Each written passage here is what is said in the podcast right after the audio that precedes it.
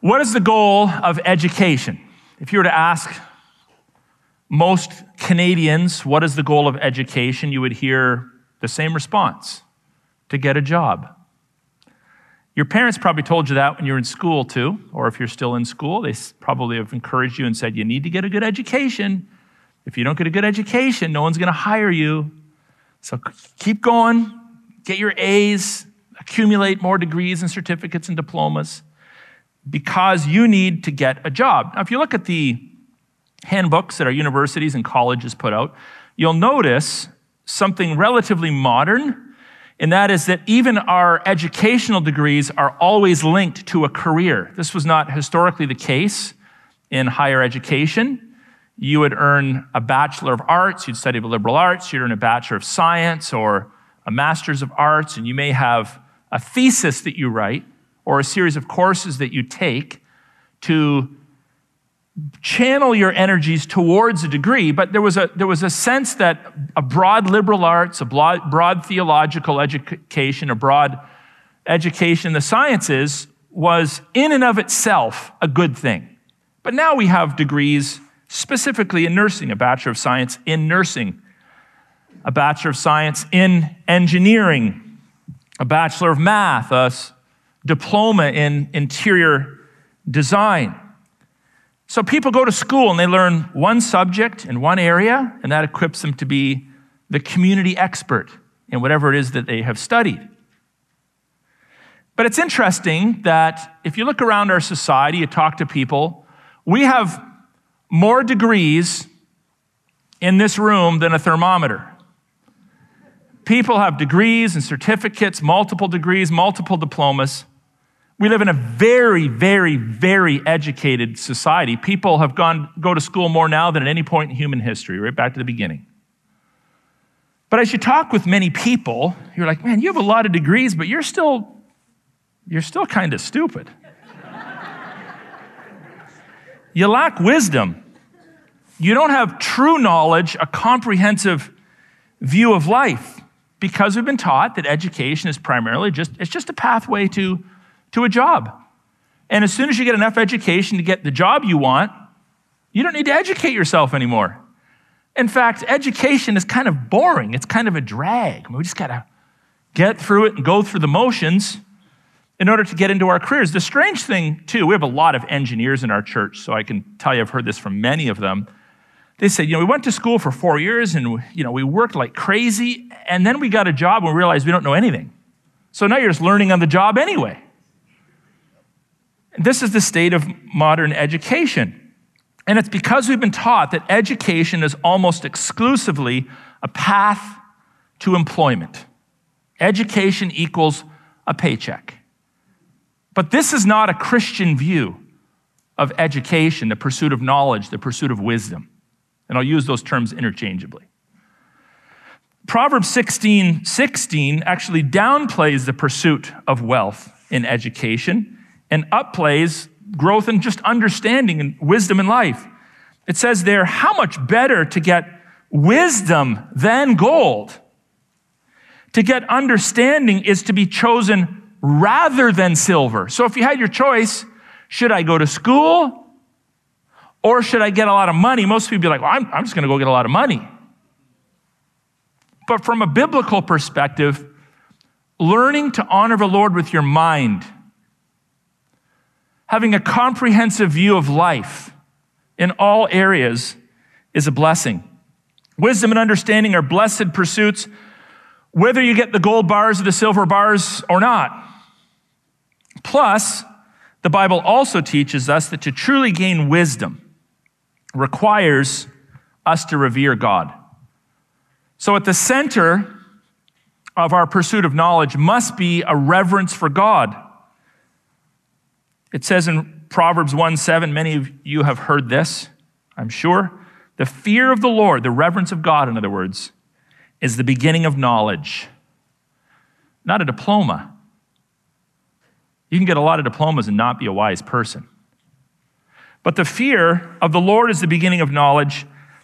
Fools despise wisdom and instruction. Now, if you contrast that to Romans 1 21 and 22, What's the opposite? If you, if you live your life and you pursue knowledge, but you don't revere God, it actually affects this.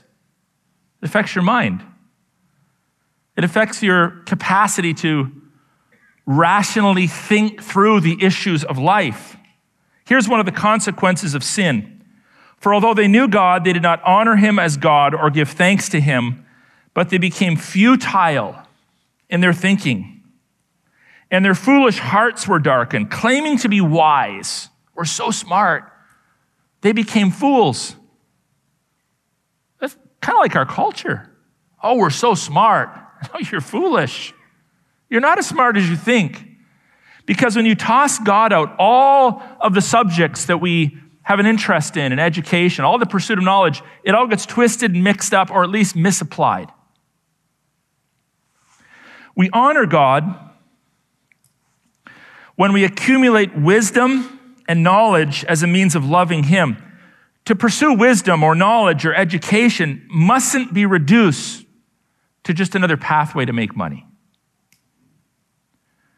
Even in Matthew 22, 37, when Jesus was defining what it means to love God, many of us in modern day evangelicalism and even in our hymnology, it's just all about the heart. Just give my heart to Jesus. It's my heart, my heart, my heart. It's all about our emotional response. And we're not anti emotional, we're thankful for emotions. I'm a very emotional person in my response to life. But it says in Matthew 22, 37, and he said to them, You shall love, which we usually think of as a heart word, you shall love the Lord God with all your heart, with all your soul, and with all your mind. Now, let's say your mind is this big. You should still love him with your whole mind. If your mind is this big, you should still love him with your whole mind. Obviously, people have different capacities to think. But your responsibility is to love God with all of your mind, to think God thoughts, to process life from a God centered world and life view. Without God at the center of our intellectual pursuits, our thinking is actually stunted. We become foolish. The fool says in his heart, There is no God, even if he has five PhDs. And futile in our thinking.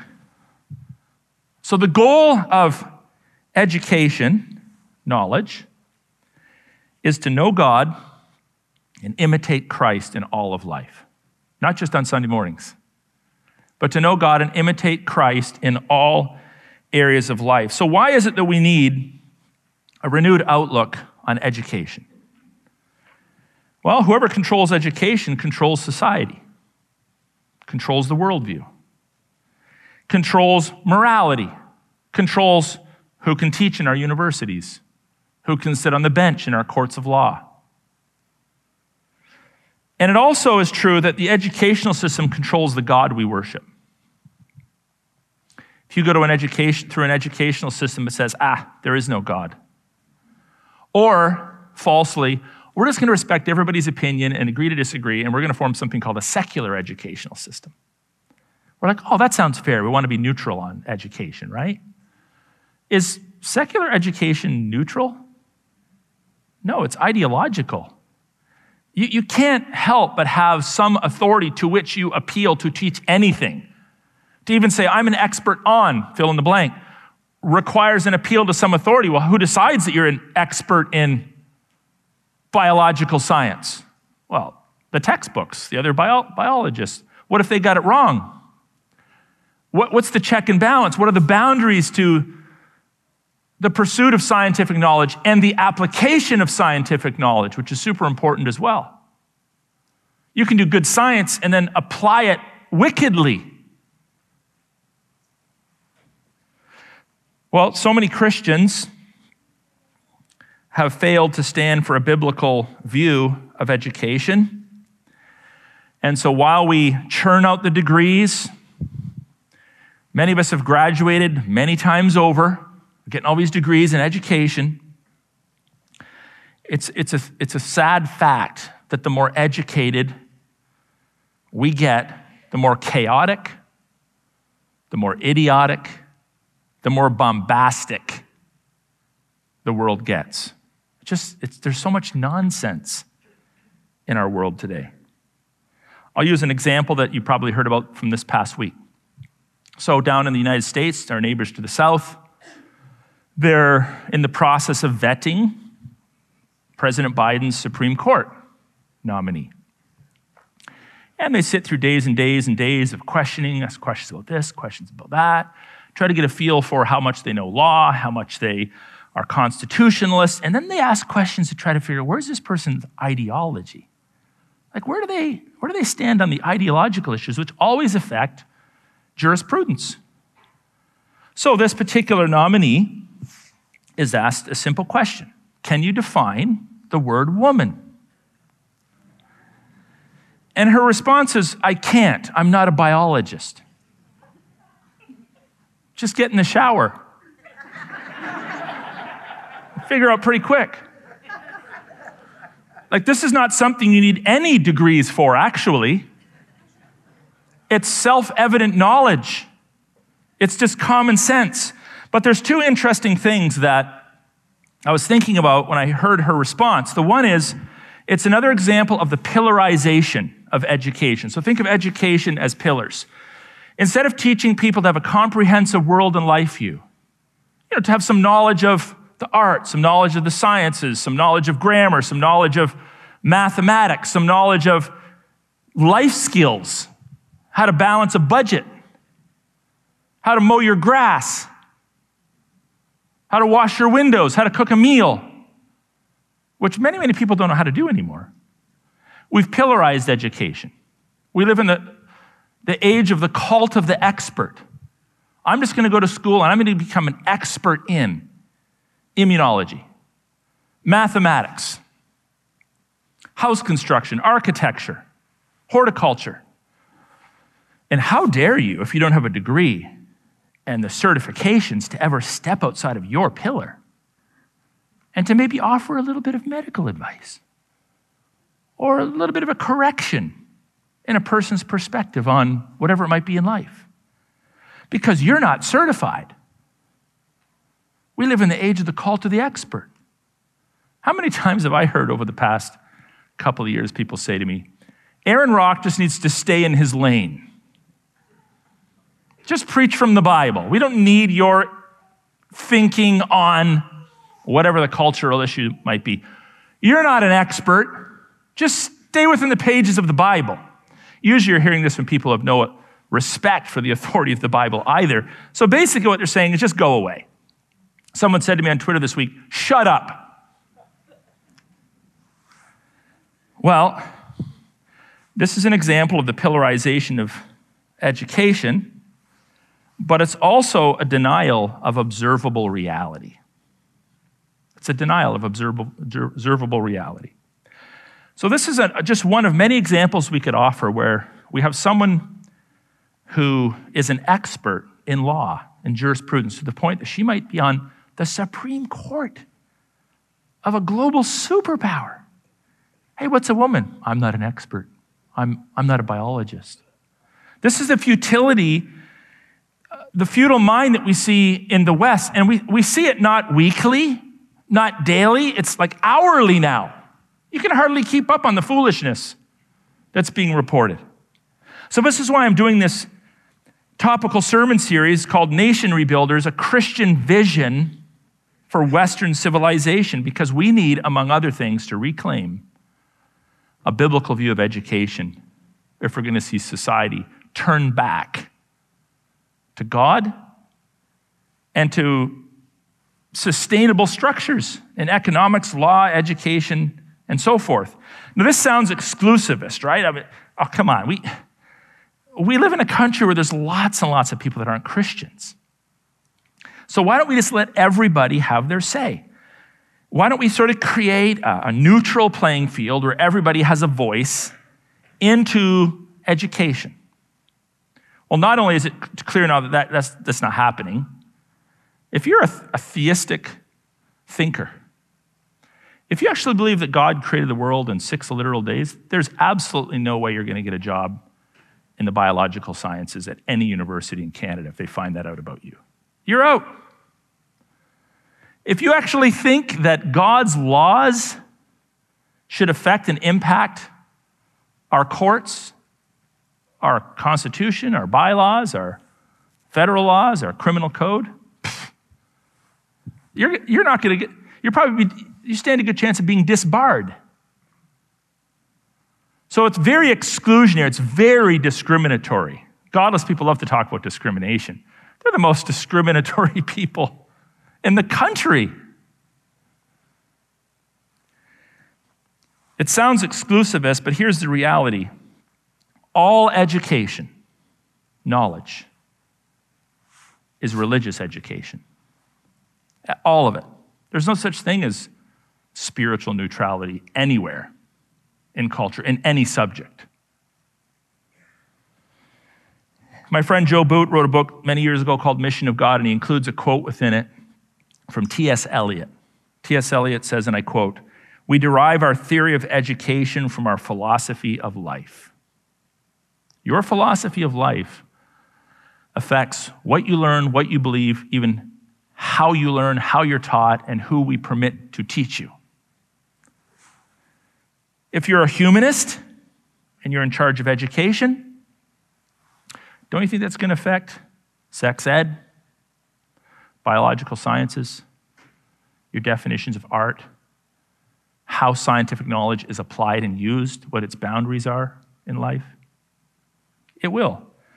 Because if you're a humanist, your morals are fluid and absolutes do not exist. Absolutely, which is the irony of it. If you're an atheist, there's no point beyond the moment. So let's say you're working on some technology to solve a major world problem. But you know that whatever you're working on is going to take 30 to 40 years to figure out. You're not going to be here. Why would you invest your time and energy in designing something that you're not even going to reap the benefits from unless you just get paid really well? Well, Christians don't think that way. We invest in culture, we make our decisions, we sacrifice, not just so our lives can get back to normal, but we know that the fights we're fighting, the wars, the wars that are raging around us, we may never reap the immediate blessings, but future generations will. We think about future generations as Christians. So we, we don't require a solution in the next 20 years to the crisis in Canada. We'd like it next week. But that's not what sustains us. We know that it's right. We are principled, not pragmatists. We're principled in why we do what we do. Our willingness to be fined, charged, go to jail, lose our jobs, be dragged through a knothole backwards in the news. We do that knowing full well that we're probably not going to fix these issues in 20, 30, 40, or 50 years. This is a 100 year fight unless Jesus comes back. But we do it because it's the right thing to do, it's the moral thing to do. And future generations will be blessed by it, just like our forebears who didn't even know our names. We don't know their names. Went to war for us, were burned at the stake for us because it was the right thing for them to do when they stood for Christ, when they stood for the lordship of Christ over creation and culture. The source of truth and morality is God. You exclude him from the equation, and your IQ drops. Your body of knowledge becomes nonsense. It says in Proverbs 2 6, For the Lord gives wisdom. Again, wisdom is sourced in God. From his mouth come knowledge and understanding. And then you have the Christian respond, yeah, that's talking about Bible knowledge. Oh, so no one had a brain cell before the Bible was written? God has always communicated to his creatures. And it was thousands of years before they received even the first book of the Bible. So we hold very high the Word of God as the final authority in all matters of life and practice, but it's not the sole place to find anything that's truthful. Last week, we talked a little bit about art and science, and I used the illustration of Solomon, whose wisdom wasn't just divine, like, biblical information, but it included knowledge of all kinds of spheres of life. Let me read two verses from 1 Kings 4 29 and then 30. And God gave Solomon wisdom and understanding, so that squares very well with Proverbs 2 6, where again it says, From his mouth come knowledge and understanding. So God gave Solomon wisdom and understanding beyond measure, the breadth of mind. He could think broadly about life. Was like the sand on the seashore. And then in verse 33, you think, oh, okay, he's talking about Torah law, his knowledge of the books of Moses or the prophets. Well, look what it says here. He spoke of trees from the cedar that is in Lebanon to the hyssop that grows out of the wall. He spoke also of beasts and of birds and of reptiles and of fish. He had an expansive knowledge of all sorts of topics and subjects within creation. See, all true knowledge and wisdom is sourced in, boundaried by, and defined by God. And so, throughout history, many Christian thinkers have blessed the world around them. Not just by going up to people and saying, You're a sinner, you need to repent of your sins and put your faith in Jesus Christ, and now you have your fire insurance. You're going to heaven, you're not going to hell. They did that but they also blessed the world with their knowledge of other things. Think of the contributions that Christian thinkers have made to knowledge and social structures. Christians, for example, founded the first public hospitals. There were hospitals before that, they were called military hospitals. You're in the battlefield, you guys are getting killed wounded, you set up hospitals. But the first public hospitals were founded by Christians who did it as an expression of their care for the sick. Not so someone could put a 50 foot sign on the building and say, Here's our healthcare heroes. Where's your cape? Because you're heroes, which does massage the ego. You're the heroes. The guy that lost his job, closed down his business, or went and hung himself in the backyard because he's so desperate. He's not a hero. But you're a hero. It's disgusting. But this is where it goes when Medicine is not founded on a benevolent desire to bless others, but to seek attention and get a paycheck and be called a hero every day. Get the bumper sticker to prove it. The first higher educational institutions, universities, they came about as a result of the education that took place in Christian monasteries which were primarily about religious education. When, you, when I say religious education, I'm not just talking about studying the creeds, the catechisms, and the Bible. Christian monks developed things like the modern beehive.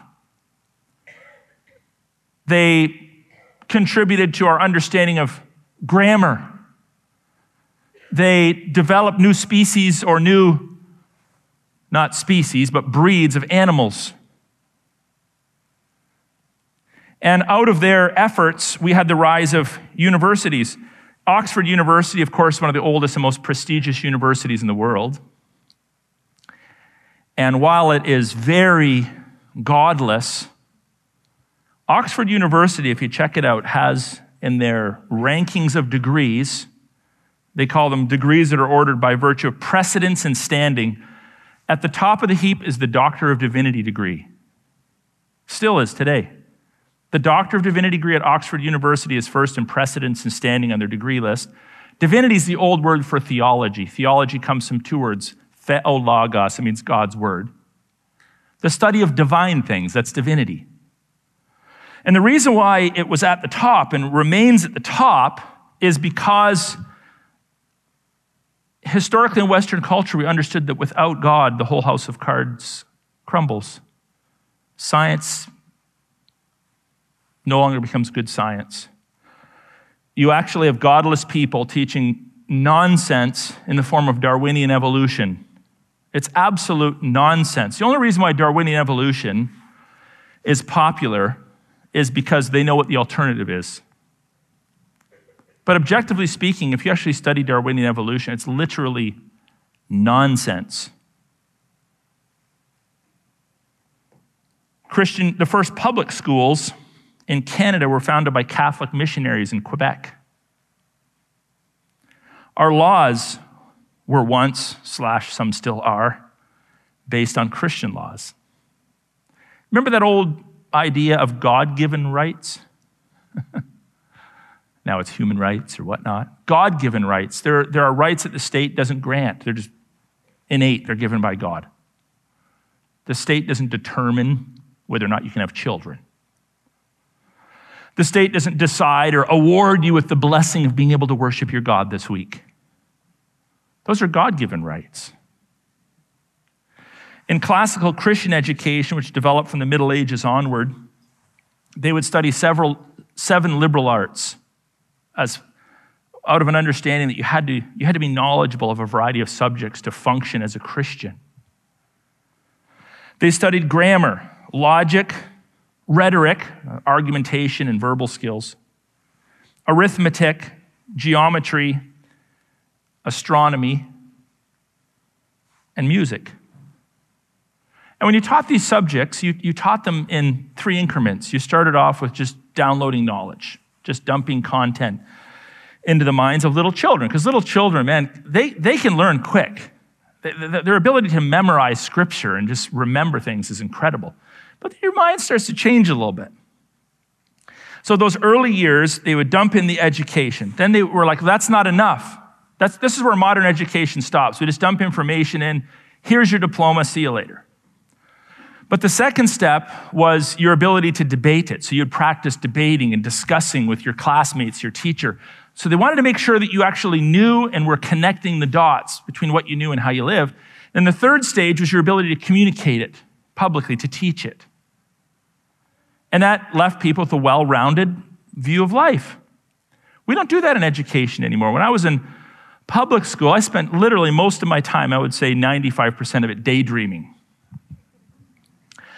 And I regret it now, but as I processed it as an older guy, I think to myself, the reason why I was so disinterested is nobody made the connection for me between studying French and life. I'd love to learn French now, but I hated it when I was a kid. Didn't even know anybody that spoke French. Nobody said, hey, we're going to learn this, and here's why. Just here's the information, see you later. You'd sit in math class, and your eyes would be like rolling over in your head. And it's like, what is all this stuff? And, I, and now I wish I'd have learned more, but no one connected the dots for me. I remember when I was in Bible college and I was studying Greek. The hardest part about Greek is I, I was never taught English grammar. It's like, okay, we're going to teach you a declension of Greek participles. Okay, the problem with that is I don't know what a declension is, and I don't know what a participle is. I knew what a noun and a verb was, that was about it. So it stunted my education.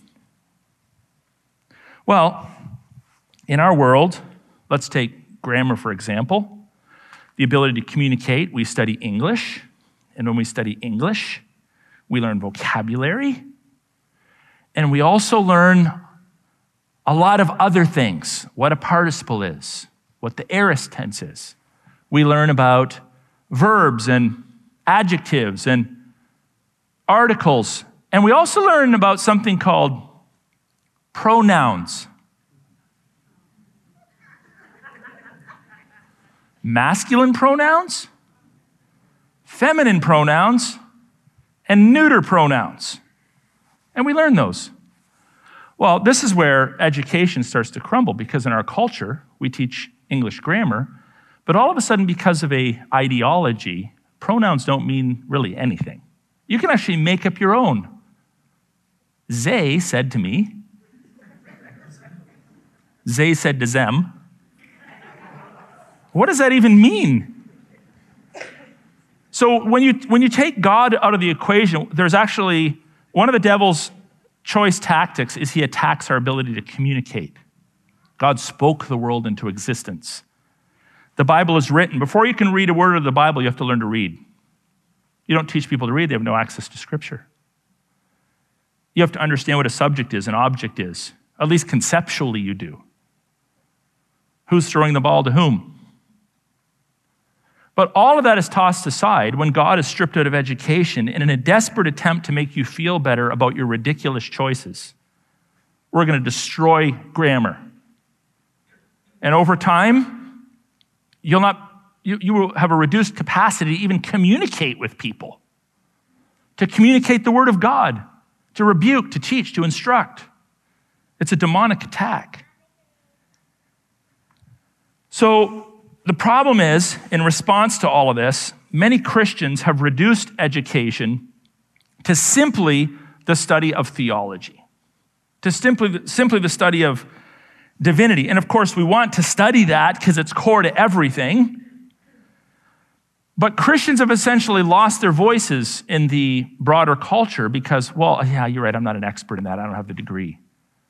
God forbid if I speak a little bit of medical information. I mean, we should have slapped Paul on the, on the face when he gave some medical advice to Timothy. Wasn't qualified, wasn't certified. Should have asked Luke to do that. Christians have shied away from claiming any expertise in anything other than strict Bible content. Proverbs 20, verse 15 says, Gold there is and rubies in abundance, but lips that speak knowledge are a rare jewel. That was back then. It's almost extinct today. Knowledge of God is going the way of the dodo bird. The psalmist, however, knew better. He said, Teach me, this is Psalm 119, 66. Teach me knowledge and good judgment, for I trust your commands. Folks, we want to be good thinkers in relationship to our individual capacity. We want to be good thinkers. We want to have a broad understanding of life, but the problem is is that because we have pillarized education and we no longer have any knowledge of science or mathematics or physics in the church, we don't talk about such things, or political theory, we've pillarized our churches. And frankly, most of the modern Christian church today is actually anti intellectual. They're, they're opposed to deep thinking, they're opposed to it. I'd go to Harvest, but they preach for 45 minutes in the entire week. People can't handle that. I can't think. Look, I just, I just spend a lot of time thinking all week, probably mushy thoughts. I don't want to come to church because I don't want to think. I just want to get the God vibe going on. I just want to feel good about myself. Well, we're not anti emotional, as I've already mentioned, but there's a problem when we prefer emotionalism. We're not anti emotional either. But there's a problem when we prefer emotionalism to truth, or when we have a sentimental rather than substantive view of faith. Do you know how many Christians come into church on a Sunday morning and they literally think that faith is the opposite of facts? They see it as a different category. Faith is kind of like believing in something you know isn't true. It's a leap into the unknown. I just feel it. Well, faith is actually belief. And belief has a subject to it. And our faith has a direction to it. We're putting our faith in some things that happened in history, some things that Jesus said. We're putting our faith in something. Faith isn't a leap into the dark, it's a leap into the light. Our faith is substantive. And of course, we also know of many different Christian denominations, probably over the last couple hundred years, that are actually willfully opposed to any academic pursuits. If you go to school, that's bad. You don't go to school, you just stay home. Well, I know there's a lot of corruption in education. But if we all just run and hide from all the different spheres of life that other people provide influence, how do we expect anything other than increased craziness? Because God's not acknowledged. Someone's going to become the authority. So, the center of education from a biblical perspective must be Christ. All the subjects of education are within the context of a world and a universe that God created language studies. In language studies, we study communication, and we're going to do something with that communication. And God puts the boundaries on how it's supposed to be used. In our study of the arts and the sciences and the physical world and even political science, we study it to know more of God, to understand more of our responsibility and our stewardship in the world. We don't just study things and learn and grow in knowledge for ourselves. That, that's when you become arrogant, prideful, you know, Solomon, he wanted to put his education into practice to govern God's people. And he understood this biblical concept, of course, written much later in the Gospel of John, John 1, 3 to 5, where we're told all things were made through him. This is Christ, and without him was not anything made that was made. And I love how the Bible sort of heads us off at the pass if we're trying to be like, well, does that just mean these things, churches and groups of believers? No, all things. Everything within creation was made by Christ, and without him was not anything made that was made. So that kind of locks it down. There's no exceptions to the rule. Then there's a moral implication in verses 4 and 5. In him was life, and the life was the light of men, and the light shines in the darkness, and the darkness has not overcome it. This is not a completely different topic here. Christ made all things, and because he made all things, he establishes the moral boundaries. He defines what's right and wrong, and calls light to shine into the darkness to dispel it. One cannot fully know anything then without knowing the source, the creator of everything. How can you study something that was created by someone and never acknowledge the someone, in fact, make yourself the someone, or random chance the someone and expect to arrive at the right conclusions about that which you're studying? It's impossible. You're going to mess it up somewhere along the line. One cannot study creation without considering issues of light, righteousness, darkness, sin. We study, we seek education so that we can live rightly and morally and vertically in a broken world. I wonder how many of us were taught that in school. Here's why we're teaching you science. Here's why we're teaching you phys ed. Here's why we're teaching you how to cook. Here's why.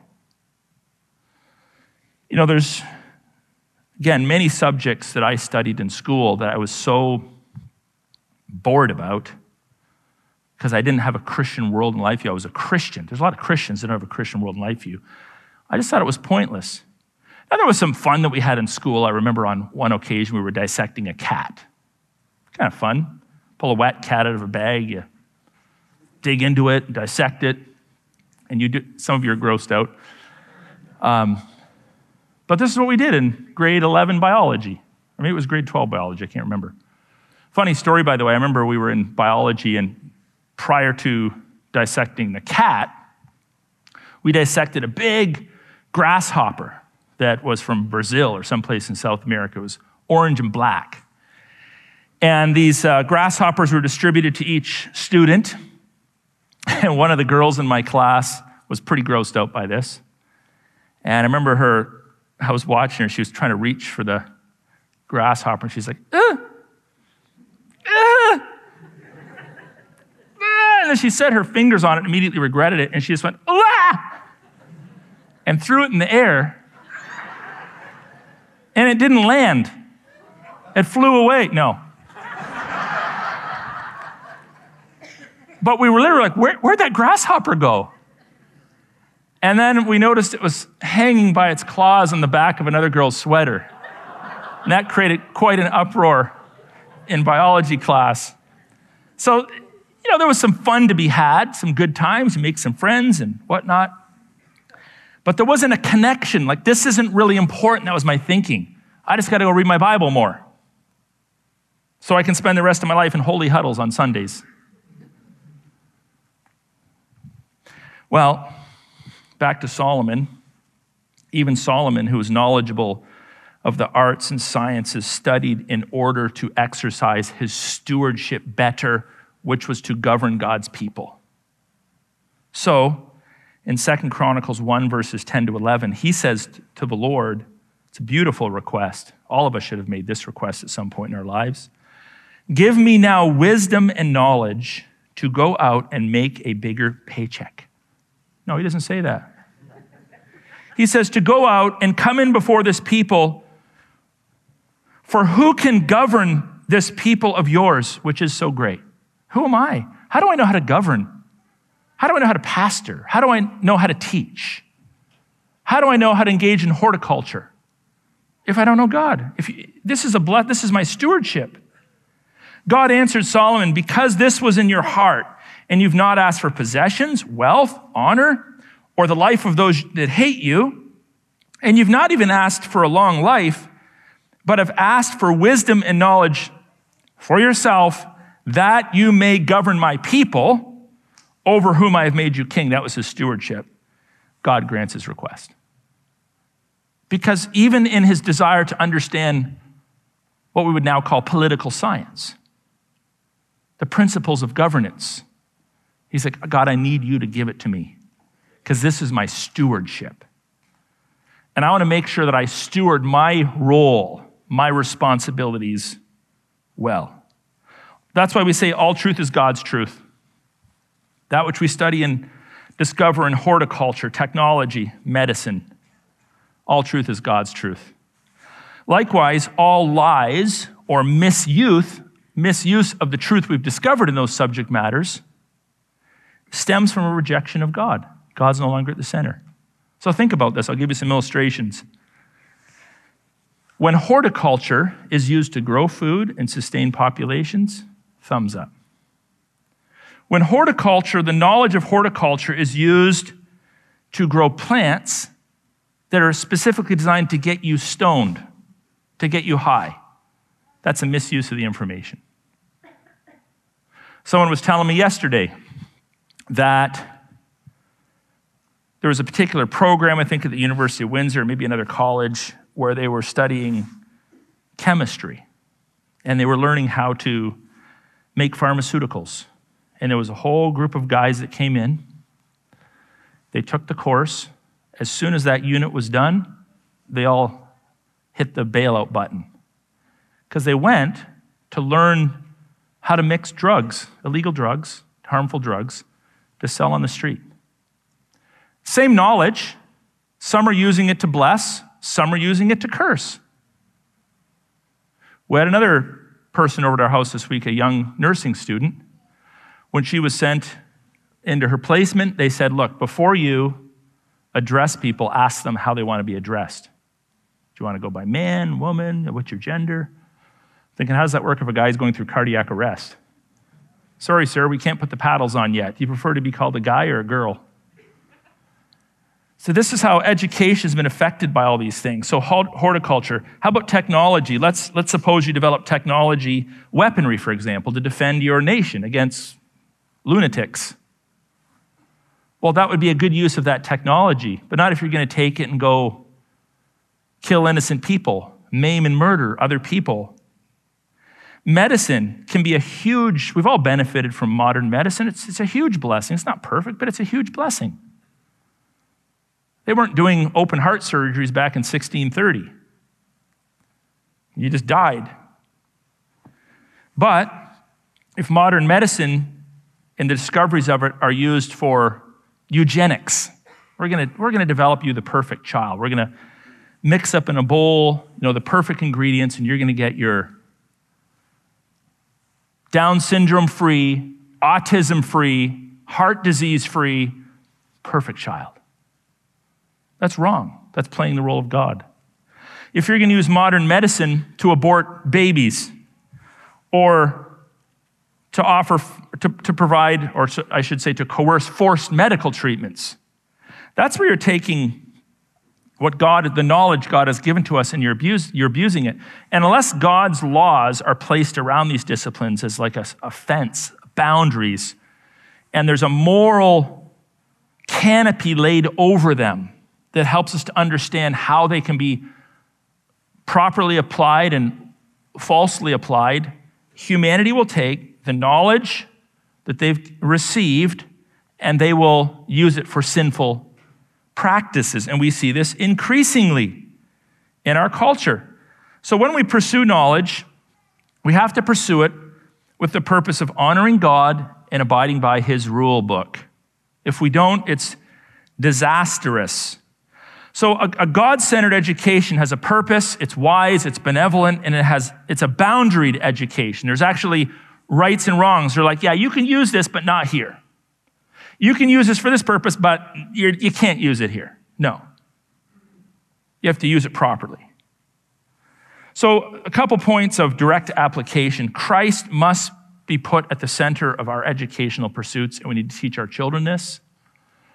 One of the worst things a parent can do is to send the little child who, who doesn't have this, the abilities to debate or to think critically about issues or to communicate them. The, the, those kids that are still just sponges. As Voddie Baucham has said, I mentioned this in another sermon, if you send your kids to be educated by Caesar, don't be surprised when they come home as little Romans. When, when I was starting off in ministry close to 30 years ago, I was a youth pastor, and uh, there were a lot of kids bailing out of churches back then. So the solution at the time was just hire a better youth pastor. Because if my kid's a drug addict, or sleeping with his girlfriend, or has a blasphemous mouth, it's got to be the youth pastor's fault. It's got to be the youth pastor's fault. It's like, okay, parent, I have your kids for like an hour and a half or two hours on a Friday night. You gave them to Caesar for 35 hours this week. How in the world, because they want their games and chips and pop, how in the world in a 20 minute message can I re educate your children who've been indoctrinated in every subject matter with godless ideologies, and how much more in this day and age? How much more? That was back in the 90s. How much more in this day and age do we see that? So, time and time again, we have these you know, precious children that God has given to godly parents. And because we don't have an adequate view of education, we're just not taught this, we send our kids off to Caesar and they're taught Genesis 1 and 2 is just a myth. You just evolved from nothing. Biblical sexuality, is, that's a myth. Look at all the fun your friends are having. Smoking and token and all this sort of behavior, that, that's fine. You know, there's a time down the road when you can grow up and get your act together. Don't bother pursuing a job. My son, my middle boy, went to Villanova High School and he graduated in three and a half years. And his guidance teacher met with him in his final semester. He said, What do you want to do? He's like, I'm, I'm going right into the trades. I want to start my own business. Like, The guidance counselor says, oh, Don't do that. Just travel Europe for six months or a year. Enjoy your youth. You know, that's the, hedonism. Nothing wrong with traveling Europe. You might want to stay away from Russia and the Ukraine right now. But this idea is, oh, just this is fun. You know, don't don't don't get on with life. Don't actually grow up too quick. Is that a problem in our culture? People, this guy's growing up too quick. Look at this girl. She's 20 years old and she actually has her own bank account. Her mom's name's not even on it. This 25 year old, he, surprise, surprise, he knows how to iron his own shirt. He actually has a job. Oh, he's actually thinking about getting married. I thought we just started thinking about that at like 38. This is the world within which we live. Now, it's okay when you're older and more settled expose yourself to different kinds of education. I went to four seminaries. Actually, I went to six, but I graduated from four. And three of them were very conservative. I did a bachelor's, a master's, a doctorate. And then I went to another school later and earned another master's degree studying preaching rhetoric. Kind of boring for most of you, but I think it's fun. And I was in class. The guy to my right was on gay dating websites through most of the class. There was a Unitarian Universalist off to the right. We were in a supposedly Lutheran school, supposedly Christian school. Well, I wouldn't send an 18 year old to a school like that. Chances are you'd come out crazier than a hoot owl. But because I was able to go in and eat the meat and spit out the bones, my faith didn't reduce, wasn't reduced one, one notch. So if you're a mature Christian and you're taking advanced degrees at the University of Windsor or whatnot, you have a solid world and life view and you can still benefit from it, have at it. But this notion that six year olds are missionaries in public schools is nonsense. They're not there yet. So remember what God, Jesus told us in Mark 9 42 whoever causes one of these little ones who believe in me to sin, it would be better for him if a great millstone were hung around his neck and he were thrown into the sea. Wow, Jesus should have checked his tone there a little bit.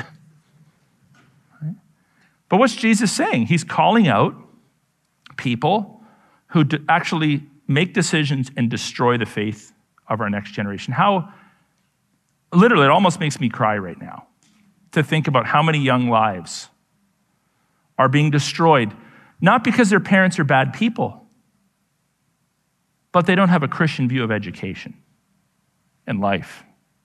And we're going to lose our kids if we don't make that corrective. Refuse pillarization. If you are a Christian and you have the opportunity, become as knowledgeable in as many areas of life as you can. I don't really speak about this in public too much, but I, I know how to build things. I built a couple houses, I've restored a couple trucks, I, I have a farm, I know how to handle cattle, and on and on and on. And over the years, I've had many people say, I'm surprised. Like, you know how to change your own oil? And why is that? It's not a compliment to me. It's because they have a mindset that pastors are just theological weenies. That's all you study. You just stay in your lane. You know, God forbid you can actually fix, fix your dishwasher. And so when I mentor young men, I'm always encouraging them. You don't have to be great in everything, but you should be interested in pretty much everything. Don't just focus on chemistry or theology or the visual arts. The broader your knowledge base, the more effective you're going to be at interacting with a broad cross section of people, being able to communicate to all the different issues that we experience as a church. And frankly, it's just kind of fun. You know, to get, get out of your silo and live life a little more expansively. Until we change the way that people think, our nation will continue to crumble. I got to say, I don't want you to leave thinking that if we can fix education and fix politics and fix, fix, fix, that the world is somehow going to be Christian.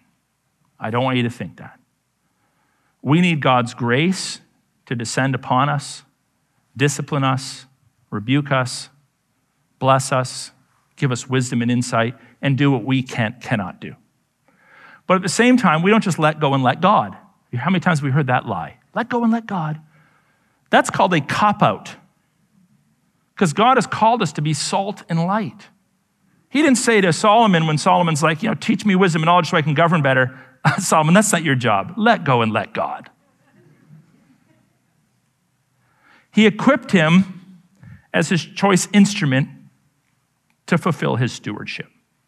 And that's what we're aiming for. We got here by lies. We've just been lied to. That's how we have got to the point that we're at in culture. So we get out by truth. We just keep preaching and teaching the truth and seeking to live it. And over time, I believe God will bless our efforts, or Jesus will come back and it'll all be solved once and for all. But God will bless our efforts, and we will be a we will be blessed, and the nations and people around us will also be blessed. So let's think Christianly when it comes to the way we educate and pursue knowledge to the glory of God.